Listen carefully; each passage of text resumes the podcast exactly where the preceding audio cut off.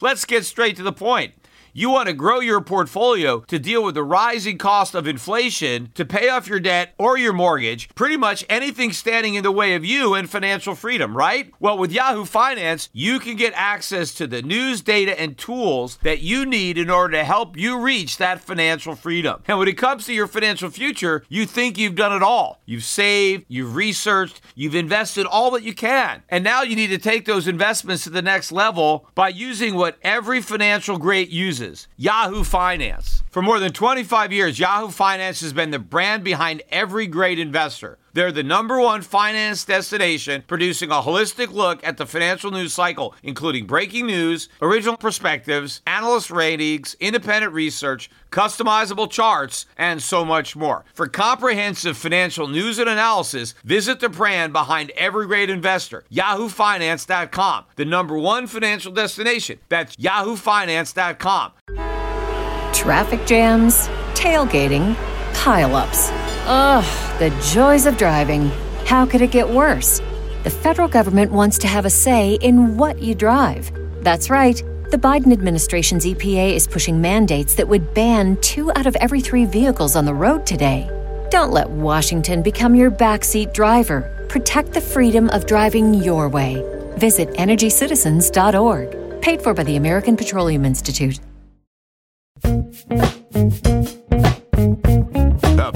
Schiff Show. Well, according to Goldman Sachs, the odds of a Fed rate hike coming up at the March meeting, which is less than two weeks away, is now 95%. It was 90% before she spoke. That was looking at the Fed fund futures. In fact, the probability of a rate hike had been rising all week based on a number of Fed officials who were giving speeches, everyone indicating that a rate hike was coming soon.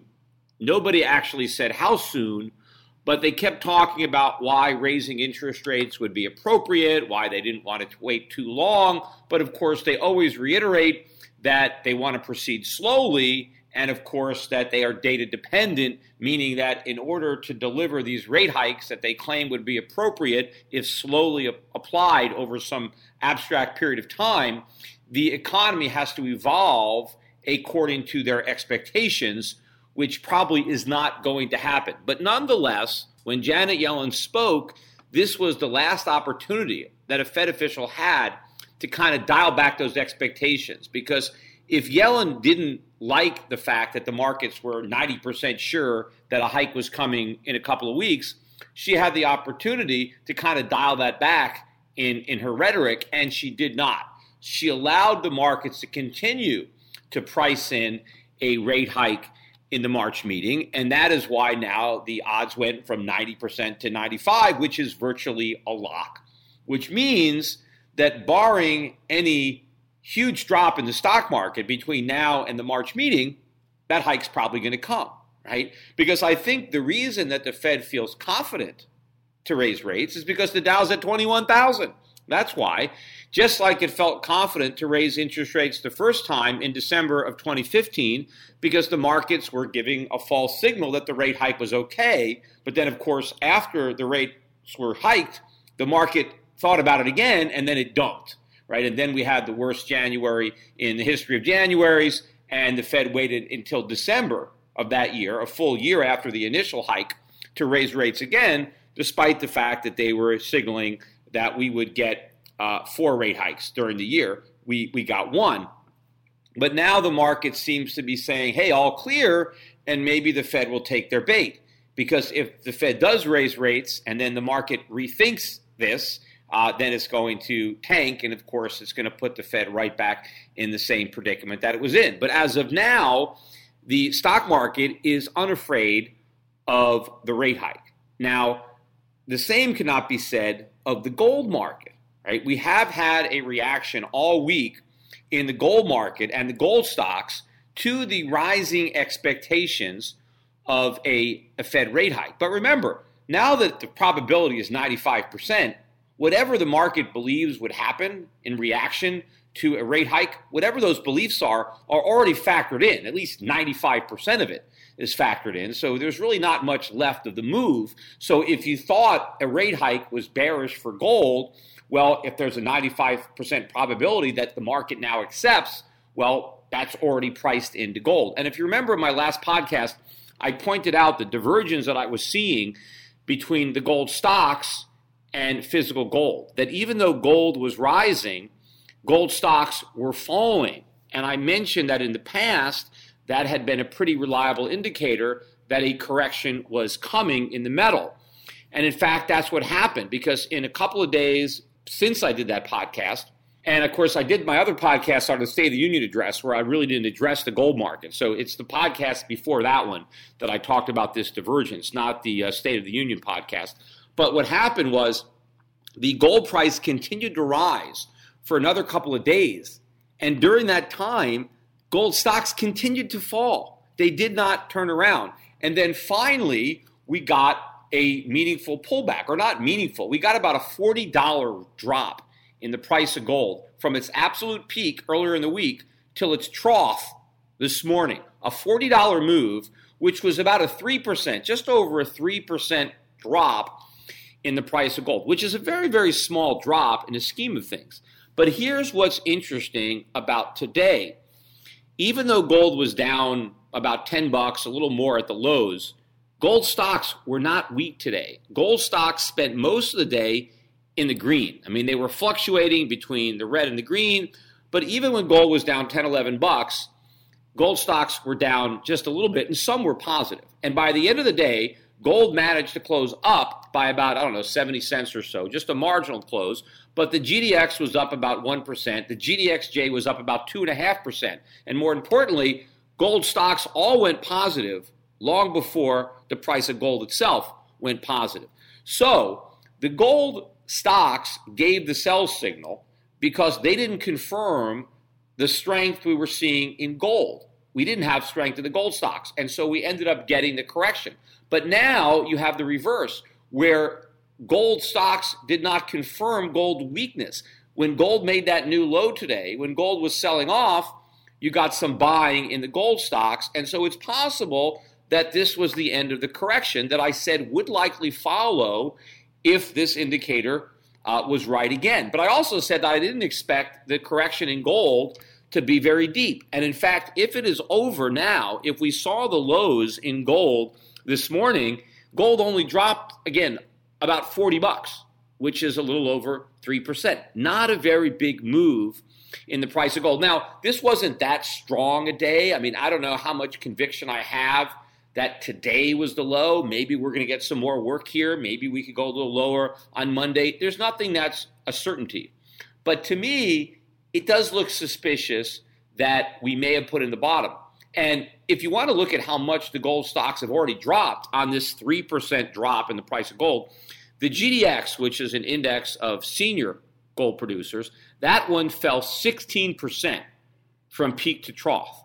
The junior gold stocks, right, this is uh, the GDXJ, that one dropped 22%. 22% decline in junior gold mining stocks on a 3% decline in the price of gold. I mean, basically, that's an entire bear market, right? Wall Street typically defines a bear market as a 20% move down.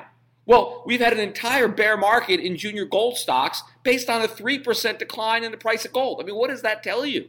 I mean, if this is the bottom of the correction, what it really shows me is this bull market is climbing the mother of all walls of worry, that you have so much fear of this market that just the anticipation of a correction sent caused people to dump their junior gold mining stocks. I mean, that literally dumped them. The buyers disappeared, and there was like a wave of selling to go down 22% on such a small move. That would be a very healthy sign, in my opinion, about this market because you want that skepticism. You want that wall of worry. You want people to be nervous, right? You don't want people to just throw caution to the wind and think everything is great. That's more indicative of the top of a bull market. This looks like the early stages of a bull market where the participants are still very nervous. They got one foot out the door. And a lot of the people that had one foot out the door jumped out the window, both feet, uh, when they saw the market start to come down on, on this correction. So we'll have to see how this plays out next week. Now, the dollar also the dollar did not rise significantly, even though the probability of a rate hike uh, increased significantly this uh, this week. In fact, the dollar index on the week was only up about 30 basis points, you know, one third of one percent, and it was down 80 basis points today. It closed the week on a very very weak note. So even though we got the you know the, the, the rate hike early, because now that the probability is so high, it's basically baked in the cake there was a minimal rise in the value of the dollar. But again, the idea that a rate hike is bullish for the dollar is wrong. A rate hike is not bullish for the dollar, nor is a rate hike bearish for gold. These rate hikes are tiny. They are too little too late. If the Fed fulfills its promise to go slowly, then this is bullish for gold because inflation is rising faster than the Fed is increasing rates. So even as nominal rates are going up, real rates are in fact coming down. And rising inflation and falling real interest rates are bearish for the dollar and they are bullish for gold. Where higher rates are actually negative is for the stock market. Yet the stock market is shrugging this off because higher interest rates discount the value, the future value of your earnings stream. So higher interest rates are bad for stocks. Also, higher interest rates are competition for stocks because as bonds yield more, that's a competition for stocks. So, any way you slice it, higher interest rates are bearish for stocks, especially when you have a stock market that's as expensive as this one. You got a stock market at like 22 times earnings, and you have interest rates that are rising. This is very negative. Yet, stock traders, they've blown caution to the wind. You know, we had that 12 consecutive up days. Then we had a tiny down day. Then we had a 300 point up day because Donald Trump sounded presidential which is the last thing that you want him to do if you were betting on change, if you thought that he was actually going to be a game changer and, and, drain the swamp and do something to make America great again. The fact that everybody thought that he's presidential now means it's business as usual, which was the point of my last podcast. But we had that 300 point rise in the Dow uh, following the speech. Uh, and then we had maybe a 100 point decline uh, yesterday. And then look, we were up again today slightly. And, uh, and so the stock market doesn't care if the Fed raises interest rates, even though that's the one market that should care. But the reason these stock traders are so, you know, cavalier about the prospects of a rate hike is because they think the tax cuts will trump it, right? They all think that there's going to be a stimulus out there that is going to create all this economic growth that is going to offset the negative effects of higher interest rates. Here's the big irony as the Federal Reserve was talking so called hawkish, and as everybody kept notching up the probability of a rate hike, the uh, outlook for first quarter GDP was collapsing, collapsing. According to the Atlanta Fed GDP Now, they now believe that GDP for the first quarter of this year is going to be 1.8%. 1.8. And there are private forecasts. I looked at the Bank of America forecast for Q1. That's all the way down to 1.3. 1.3. When the year began in January, the Atlanta Fed was at 3.4. 3.4 for the first quarter. And earlier in the week, when the week began, they were still at 2.5. They're at 1.8. So the Fed is talking about how they got to raise rates, that the economy is, is improving, yet expectations for GDP growth in the first quarter have collapsed. Yet the markets are not looking at this because one of the reasons that the markets are going up is because Trump's uh, economic reforms were supposed to create all this economic growth, which would raise corporate profits, hence higher stock prices. Well, obviously, none of that growth is going to be here in Q1. Now, maybe they think it's going to magically appear uh, in Q2, but there's no indication that that's going to happen. In fact, if you look at how quickly everybody is backtracking, nothing is going to happen. I mean, first of all, they can't even repeal Obamacare. I've said that before. They, they the Republicans are too afraid to take away a newly found government benefit. Just like Ronald Reagan couldn't even take away the Department of Energy, even though it was started by his predecessor, Jimmy Carter. He campaigned about getting rid of it, and it's still here. Meanwhile, Republicans twice ran presidential campaigns about repealing Obamacare, right? That's exactly what Romney said. I'm going to repeal it, every word of it. And then Trump campaigned about repealing it. Well, now Republicans have both houses of Congress, we have the White House, and they're not going to repeal it. I mean, all they talk about is putting some kind of conservative bow on Obamacare, which I mean to me it's like saying I'm going to I'm going to put a ribbon on a sack of shit. I mean, it's still going to stink. There is no way once you, you there is no conservative bow on Obamacare, right? Because you, once you have Obamacare, that's socialism. It doesn't matter how you try to disguise it with wrapping paper. It's socialism. But they're afraid these guys don't want to do that. So we're not going to get the relief uh, that people thought when it comes to Obamacare. We're probably not going to get a lot of other government reduced regulation that people were anticipating as part of this stock market rally. And what about reduction in government spending, which is what, you know, I believe, you know, Trump did talk about maybe, hey, I'm going to save money, I'm going to negotiate tough. No, he submitted a budget. Government spending is going to increase under Trump beyond what we were spending under Obama. Yes, there's some minor cuts just to pay for even bigger increases in spending in other parts of the budget. And we haven't even seen the details of this infrastructure bill. So that is not good for the economy. It just runs up the deficit, creates inflation. But what about the tax relief? Right? Oh, yeah, we're going to get lower taxes. We're going to have major tax reform. Well, you can forget about major tax reform. I don't see that happening either. What I see potentially happening is some tax cuts that where President Trump compromises with the Democrats because there's going to be a wing of the Republican Party and of, you know, both in the House and the Senate that is going to be against blowing a hole in the deficit. But there's a lot of Democrats that couldn't care less about the deficit.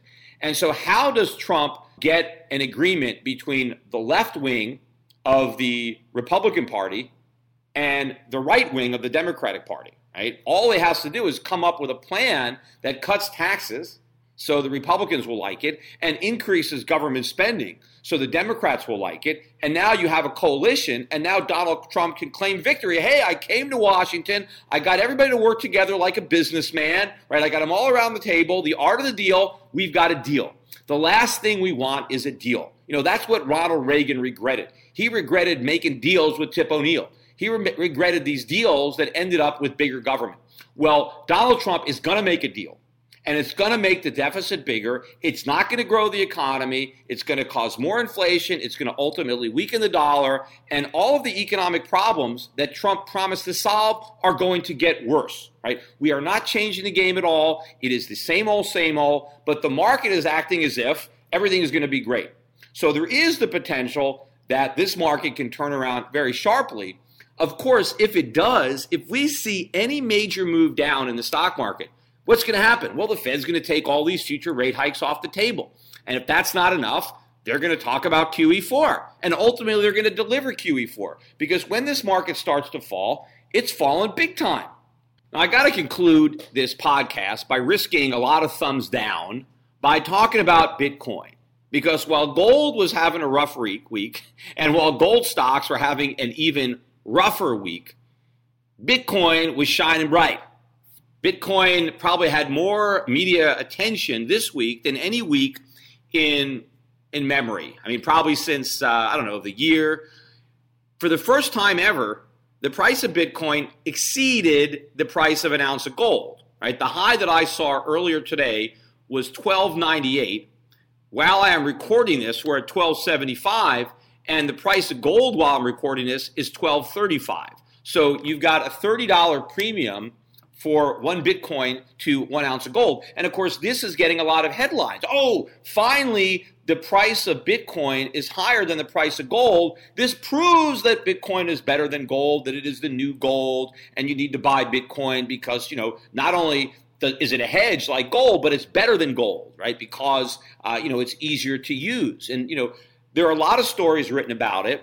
And you know, one of the stories, a couple of them actually, quoted me because of that recent um, debate I had on CNBC. And you know, of course, my opponent in that debate, you know, was belittling gold. He goes, "Well, what's gold? Gold's just a rock." I mean, gold is just a rock, just a rock. If it was just a rock, it wouldn't be this valuable.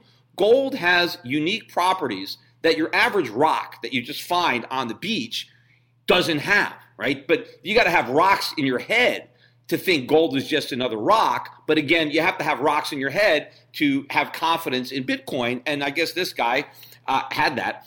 But my name came up in a lot of these these articles and these comparisons. First of all, why even compare the price of one Bitcoin to the price of an ounce of gold? I mean, they, they, there's no reason to look at those two things because they have nothing to do with one another. First of all, it's not an ounce of Bitcoin, right? It's one Bitcoin to an ounce of gold. Well, why is it one? Why not two? Why not three? Why not ten? I mean, one Bitcoin has nothing to do with one ounce of gold, right? And of course, if you have 10 ounces of gold, you have 10 times as much gold as the guy that only has one ounce. Well, if somebody has 10 Bitcoins, they don't have 10 times anything because Bitcoin itself has no substance. It, it, it, just exists in cyberspace. So gold actually has a physical weight. So there is a reason to reference it in ounces because you're trying to weigh it. How much do you have? But one Bitcoin, two Bitcoin, 10 Bitcoin, a half a Bitcoin, there's no way to relate that to a physical weight because Bitcoin doesn't exist in a physical world. But people like to do that because most people quote the price of gold in ounces and they quote the price of Bitcoin as one coin. And so, therefore, that's why they're making this comparison. But now, the fact that for the first time, uh, the price of one Bitcoin exceeds the price of an ounce of gold has caused the media uh, to follow it. Now, if you remember, the last time the price of Bitcoin almost got as high as the price of gold, and that was you know in the 1100s somewhere. The price of Bitcoin proceeded to plunge down below 200. Right now, it's since recovered. Right now, it's this time it's actually above the price of gold.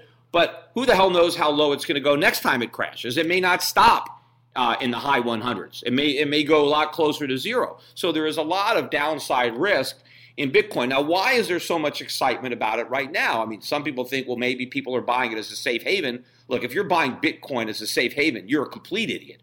I mean, you may be willing to buy Bitcoin as a speculative asset that you think is going to go up, but a safe haven is something that you buy because you want to play it safe. You're just looking to preserve your purchasing power. You're not really sure what you want to do, so you want to park your money someplace. No one's gonna. You don't park your money in Bitcoin because you want to play it safe, right? You're you are speculating, and you do understand that even if you believe it's going to go way up, that it could go down first, right? So I don't think you have a lot of people who are that dumb who think it's safe, right? I think they're buying it more as a speculation. And one of the reason that people could be speculating on it is the idea that soon we're going to have a Bitcoin ETF.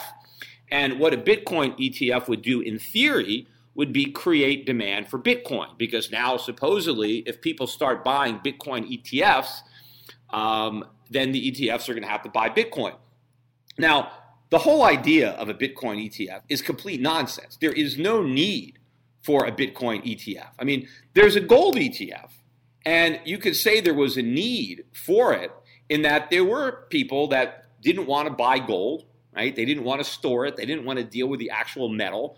So they wanted to find an easier way, a more convenient way to buy it, particularly like in an IRA where you have to have a custodian, right? And so they came up with these ETFs, and so it was easier for people uh, to buy to buy gold. And of course, the ETF itself has a storage fee. You have to pay to store your gold through an ETF because you know if you buy gold, you have to pay to store it. Either you store it yourself, you got to go buy a safe, or maybe you have a third party company that's going to charge you. Uh, so there was a reason. Although now I've talked a lot, and I'll talk again about gold money. Now that gold money offers free storage of your gold, if you have small quantities, then you know why why even buy an ETF and pay storage when you could just go online to gold money and buy some gold and pay no storage and have a lot more liquidity. So I would say now because you have a company like Gold Money, you have less reason, legitimate reason to use a gold ETF. But before Gold Money came around, I could see a rationale for the ETF. I see no rationale for an ETF with Bitcoin because, first of all, anybody who wants to buy Bitcoin, just go buy it. You know, there's nothing to store. You don't have to take delivery. You don't have to find a safe. And storage is free. It doesn't cost anything to store your, your Bitcoin. The irony of it is, if you buy your Bitcoin through an ETF, there will be storage. You're going to have to pay storage to store something that has no actual physical substance that you could have stored for free but now you're going to store it in an ETF. And then, of course, you're going to have to pay the commissions to buy and sell the ETF. So you're going to have higher costs, you're going to have higher storage fees. Why would anybody want to buy a Bitcoin ETF? If you want to buy Bitcoin, just go buy it. So I don't think that if they form a Bitcoin ETF, there's going to be all this extra demand for Bitcoins. It may be a big buy the rumor, sell the fact. But to the extent that they manage to hype this thing up And to the extent that you do end up getting a bunch of people that buy into this ETF, eventually it's going to cause the market to collapse. You know, if you remember what happened when we had the big decline in the gold price, one of the reasons we had that sharp correction from 1900, uh, you know, down to 1100, and of course the first two or three hundred uh, dollar drop, a lot of that was you know fueled by massive liquidation out of the ETFs. Well, when you had all this liquidation, who took the other side of the trade? Well, you had central banks that wanted to load up on gold, so they were big buyers. I mean, there are large, real buyers of gold that will be willing to step up when the speculators are trying to get out at mass, right? They're going to look for the opportunity uh, to buy large quantities of gold at reasonable prices. They're there. You have real buyers waiting to buy pullbacks in gold. That will not exist in, in, in Bitcoin. I think that if you ever got mass liquidation out of this uh, out of this ETF, I mean, Katie bar, bar the door. I mean, the market's going to implode. If you thought it fell last time fast when it went from 1100 to 200, it could fall even faster when you have you know mass liquidation of an ETF and they just have to hit the bid and there is no bid. I mean, you see, I mean, sometimes I've watched Bitcoin just you know watch it drop 10% in 10 minutes or five minutes. There's no ETF selling. There's just you know selling on the exchanges. So ultimately, I think the introduction of this ETF will end up being a bad thing for the price of Bitcoin. I think Bitcoin will collapse quicker as a result of forming this ETF, but the whole existence of it is indicative of just a speculation. It's being done to fuel the mania. I still think this is fool's gold. This is, uh, you know, uh, a tulip mania. That there is no real reason to to, to own uh, a Bitcoin. But you know, when I was reading a lot of these articles about it, they were actually talking about how you know Bitcoin can be used in commerce that all these merchants are accepting Bitcoin and that you can buy a cup of coffee using your Bitcoin and that you can't do this with gold. And supposedly, this is why Bitcoin is better than gold because I can buy a cup of coffee with my Bitcoin and I can't buy a cup, cup of coffee with my gold. Well, the irony of this is that they have it bass backwards. It's the reverse. You can't buy a cup of coffee with your Bitcoin, but you can or you will be with gold. And, and here's the reason right? You have all these merchants that accept uh, Bitcoin in theory, right? But most of them, the vast majority of them, don't actually accept Bitcoin. They don't want Bitcoin. They want dollars or whatever currency they're they're selling in. But there is a company out there called BitPay, and you know we use them at SchiffGold. And what that means is if you go to a merchant and you want to buy a cup of coffee and you have bitcoins, you can use BitPay, and BitPay will uh, convert your bitcoins to dollars and then use your dollars to buy the cup of coffee. So that the coffee merchant, he doesn't accept your bitcoins. He accepts dollars. So it's the dollars that are the money, not the Bitcoin. The Bitcoin is just an asset that you liquidate to get money. And once you get the money, then you use the money to buy the cup of coffee. You don't use the Bitcoin to buy the cup of coffee. Now, is it possible that there's some real Bitcoin fanatic out there that runs a coffee shop that actually wants bitcoins. He wants to hold them, and he's willing to accept the bitcoin in exchange for a cup of coffee. Yeah, that's possible that that guy is out there. There may even be a couple of those, you know, wackos out there. But the majority of retailers who are selling coffee do not want to stock up on bitcoins. Look, they can't pay their rent in bitcoins. They can't pay their employees in bitcoins. They can't buy their coffee in bitcoins. They can't pay their sales taxes in bitcoins. They all want dollars. But you know what? If one of their customers has a bunch of bitcoins and they can just sign up to BitPay, and that means that customer can liquidate his asset efficiently, get some money, and buy a cup of coffee, then they do it. But that does not mean that Bitcoin is a medium of exchange. It's not. It's not a medium of exchange. It is a speculative asset that people can liquidate and then use the proceeds to buy a cup of coffee. But you know what? You can do that with a lot of things. If you are a client of mine at Euro Pacific Capital and you have a brokerage account, we will send you a, a debit card that, that is linked to your brokerage account. And you can take that debit card and you can buy a cup of coffee. Now, does that mean that you're using, you know, your your, your shares of uh, IBM? You know, not that we would be buying IBM, but just throwing it out there. But you're not using your shares of IBM to buy a cup of coffee. No, you're you're you're either going to liquidate a share of IBM and then use the proceeds to buy some coffee, or you can actually utilize the, the, the, the, buying power. You can own your IBM in a margin account, and then when you use your debit card, you're you'll have a little bit of a, of a balance in your margin account for that cup of coffee. Of course, they'll charge you a little bit of interest, but that doesn't mean you're using your stock as money, as a medium of exchange. No, it's just an asset that is facilitating the acquisition of money. Because what's changing hands between buyer and seller is not Bitcoin or not stock, it is dollars. Now, of course, the same thing happens with gold money when you get a gold money debit card. If you have a gold money account and you go to a coffee shop and you whip out your debit card and you use that to buy the cup of coffee, the merchant is getting dollars. He is not getting your gold. In that case, gold is simply your asset that you are liquidating, right? And then you're using the proceeds to buy the cup of coffee. But here is what I think is ultimately going to happen with gold money, right? And it is going to be that the coffee shop is going to accept direct payments in gold they're actually going to want your gold. They're not going to want you to use your debit card to buy the cup of coffee. They're going to want you to pay for the coffee using your gold, where you actually transfer gold from your ownership to the bank to the coffee seller, in which case the gold is acting as the medium of exchange. That gold is what passes from buyer to seller. That is what's going to make it real money. You know, gold was money for thousands of years right? We've only been using paper for a few decades, right? In fact, 1971 is when Nixon brought the world off the gold standard. Before that, all the paper money that we were using was backed by real gold. I mean, in fact, dollars, the dollar is a weight of gold. That's what it is. So, and when you had the first Federal Reserve notes, it was an IOU for dollars. The dollars were made of gold and they were held, you know, by the government or by the Fed and eh, you know, as reserves. So we had real money.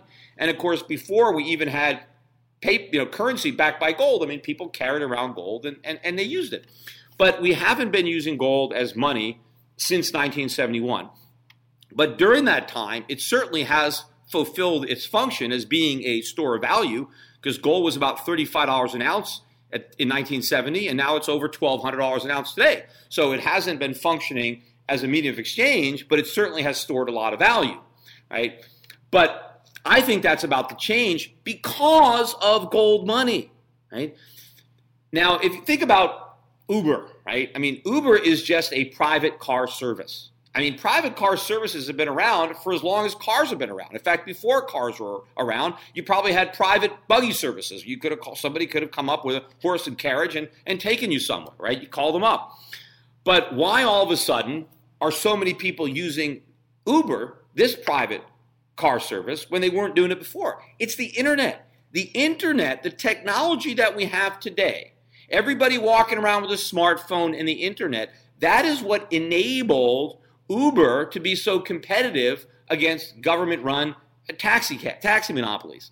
And the free market is winning, and a lot of people are voting with their feet or their hands in this case eh, when they use their smartphone, and they are uh, calling Ubers rather than flagging cabs. Well, I think the same thing is going to happen with gold. Gold's been around for a long time, but gold money hasn't. Gold money is new. And what gold money does for gold is what Uber did for a private car service. It makes it easier to transact in gold right? When you have gold money, now you actually can buy the cup of coffee. And the reason I think that eventually we'll all be buying coffee using gold is because the people who want to sell their coffee, they're going to want to get paid in gold. You know, people, a lot of people say to me, hey, Peter, you know, why should I use gold money? Because, you know, why would I want to spend my gold, right? Because gold is good money. Gold's going to gain value. Why would I want to spend that? I'm going to spend my, my dollars. That's Gresham's law. Well, one reason people are going to use it is because it is more convenient. And for a lot of people who don't have bank accounts, uh, you know, using gold, using gold money is more convenient than using fiat money. And if all you have is gold money, if you decide to keep all your savings in gold and all your purchasing power in gold, which makes a lot of sense to me, then anything you buy you would be paying with gold because that's all you have right? But yes, I understand if you have most of your money in fiat and just a little bit in gold, then you're probably more inclined to use your gold. You're, you're more inclined to use your fiat to the extent that it's more convenient. But what's really going to drive the, the using of gold as a medium of exchange isn't going to be because the people who own it want to spend it. It's going to be because the people who don't have it want it. It's going to be because the merchants, the vendors who have goods and services to sell, they're going to want to get paid in gold. And that is what is going to be driving the commerce. You know, if you go and look at these countries where they have black markets, right, where you have a currency that the government is running into a ground, you'll have these hard money stores, right, that are underground that you know demand payment in another currency, not the local currency, but maybe dollars or, or, or, or, euros or you know whatever they're using, right? So you know maybe in the front of the store there's really nothing on display, but maybe they have a room in the back where they'll take their good customers, and there's a lot of merchandise. But there, if you want that merchandise, you have to pay in hard currency you have to pay in dollars. Why? Because that's what the merchant wants. Because if you have fiat currency that's losing value and you're selling stuff, it's risky to sell it for paper because now you've got to replace your inventory. But what if prices keep rising before you have a chance to do it? Right? So it's very difficult. So you have these hard money stores. The same thing is going to happen, I think, around the world in gold. I mean, think about it. If you can be paid in gold, why would you want to be paid in anything else? I mean, what's the point? Especially if you're going to create a contract to be paid over time, right? I want, to be paid in gold. How do you know what these other fiat currencies are going to be worth? remember, it's not just America. I mean, Americans should be suspicious of the dollar, but they're not. They should be. But you have a lot of people all around the world who are rightly suspicious of their own currency. So why would they want to be paid in it? So it's ultimately going to be the merchant because merchants can be paid in gold. It is possible to be paid in gold, to have your supply chain in gold, to pay your workers in gold, to pay your landlord in gold, because gold doesn't have that great a daily volatility. The volatility is relatively low, certainly relative to Bitcoin, and the long term store of value is clear, right? I know one thing for sure the price of gold in US currency or in euros or in yen or in every fiat currency, the price of gold is going to go up. There is no question that that's going to happen. That is a fact. What I don't know for sure is the exact trajectory. I mean, it could go down a little before it goes up, it could go down a lot before it goes up a lot. But the one thing I know is that over time, the price of gold is going to go up, right? We don't know that about something like Bitcoin. The price can go to zero there is no history there, right? I mean, if, you know, 3,000 years ago, a Roman, right, could have bought a toga and paid for it for an ounce of gold. That's what they cost, right? A Roman toga, a nice one, was a, was an ounce of gold. Well, you could buy a nice suit today for an ounce of gold. The relationship has held over the centuries. You know, this Brian Kelly telling me that, that gold is just a rock. It's not just a rock. You know, if there's a Spanish ship that sunk you know, you know, in, in the in the Caribbean somewhere 500 years ago, if you could find that ship, if there was any gold on that ship, it's still there. It's the only thing that's still valuable at the bottom of the ocean. You could take it back, and and there it is. You know, so gold has properties. I mean, he says, "Oh, you know," he said that Brian tells, "Oh, gold is gold and Bitcoin are worth the same." No, they're not.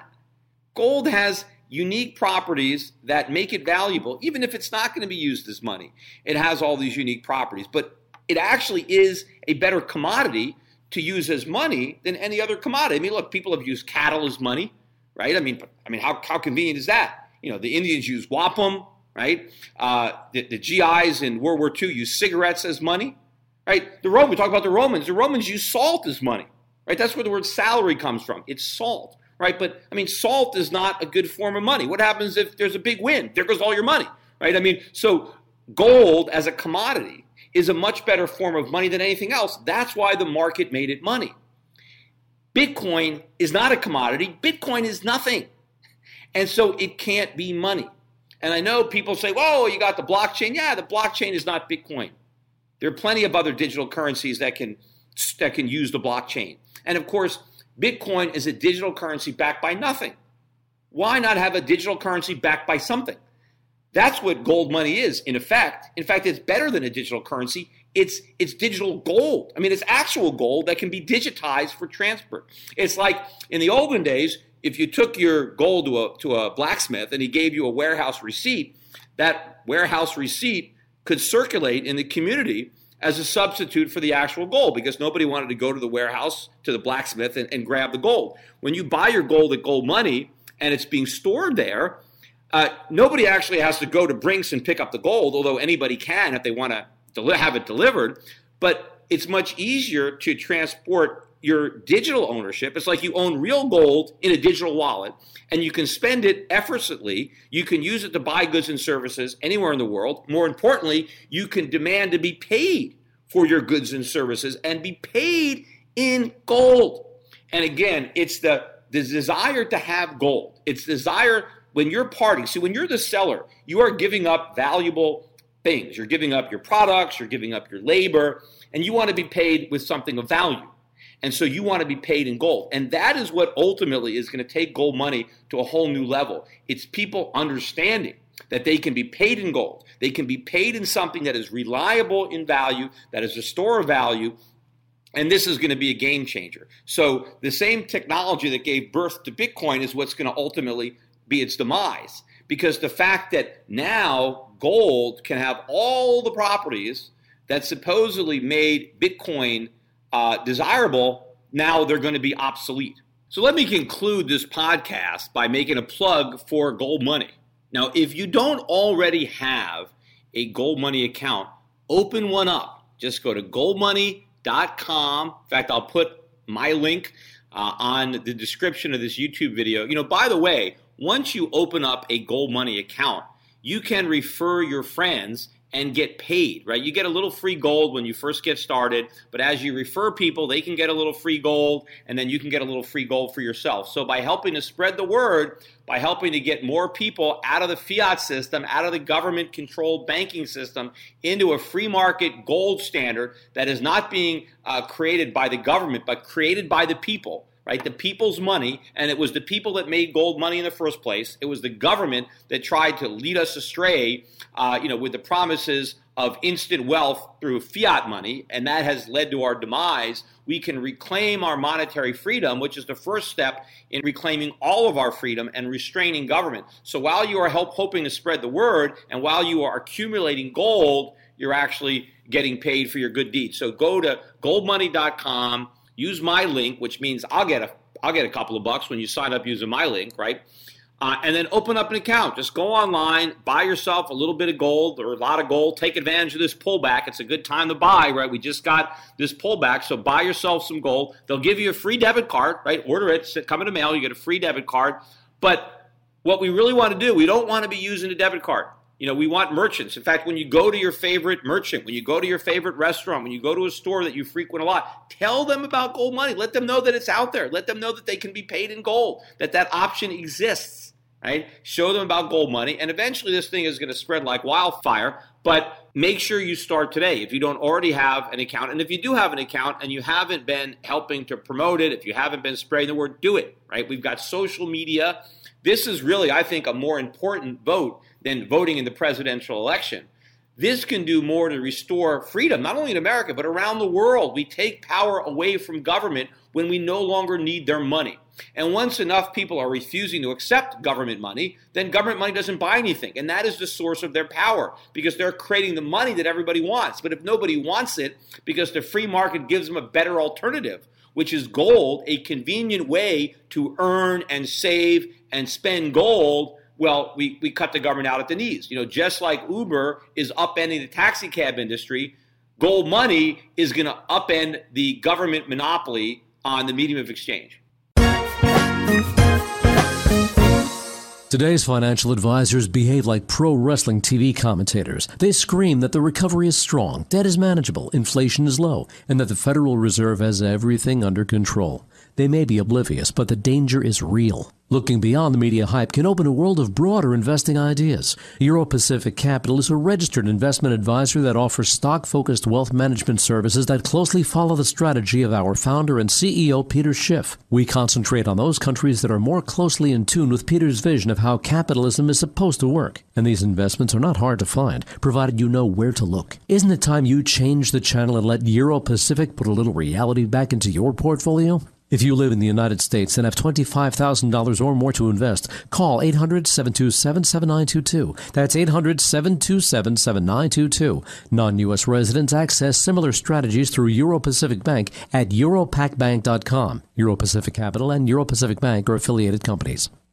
Hi, this is Peter Schiff, and long before foreign governments were buying gold, I urged my clients to put 5 to 10% of their portfolios into physical precious metals. Despite gold's massive rise over the last decade, I still think that a 5 to 10% allocation to gold and silver is a smart investment decision. But buyers have to beware Big TV gold dealers push all sorts of coins that are poor investments. Bait and switch deals, price protection guarantees, leveraged gold accounts. These are just a few of the sleazy tactics used to swindle inexperienced gold buyers. My gold company is different. We never offer a coin or bar unless I consider it to be a good investment. I want my customers to be educated. That's why I'm offering you a free research report exposing the biggest scams and ripoffs in the industry. Download my report, Classic Gold Scams, and how to avoid getting ripped off for free at goldscams.com. This report tells you everything you need to know about how to avoid losing thousands of dollars with scam gold dealers. It even tells you how to tell if a salesman is lying to you on the phone. This is a must read for anyone considering a gold or silver investment. Download this free report today at goldscams.com. That's goldscams.com.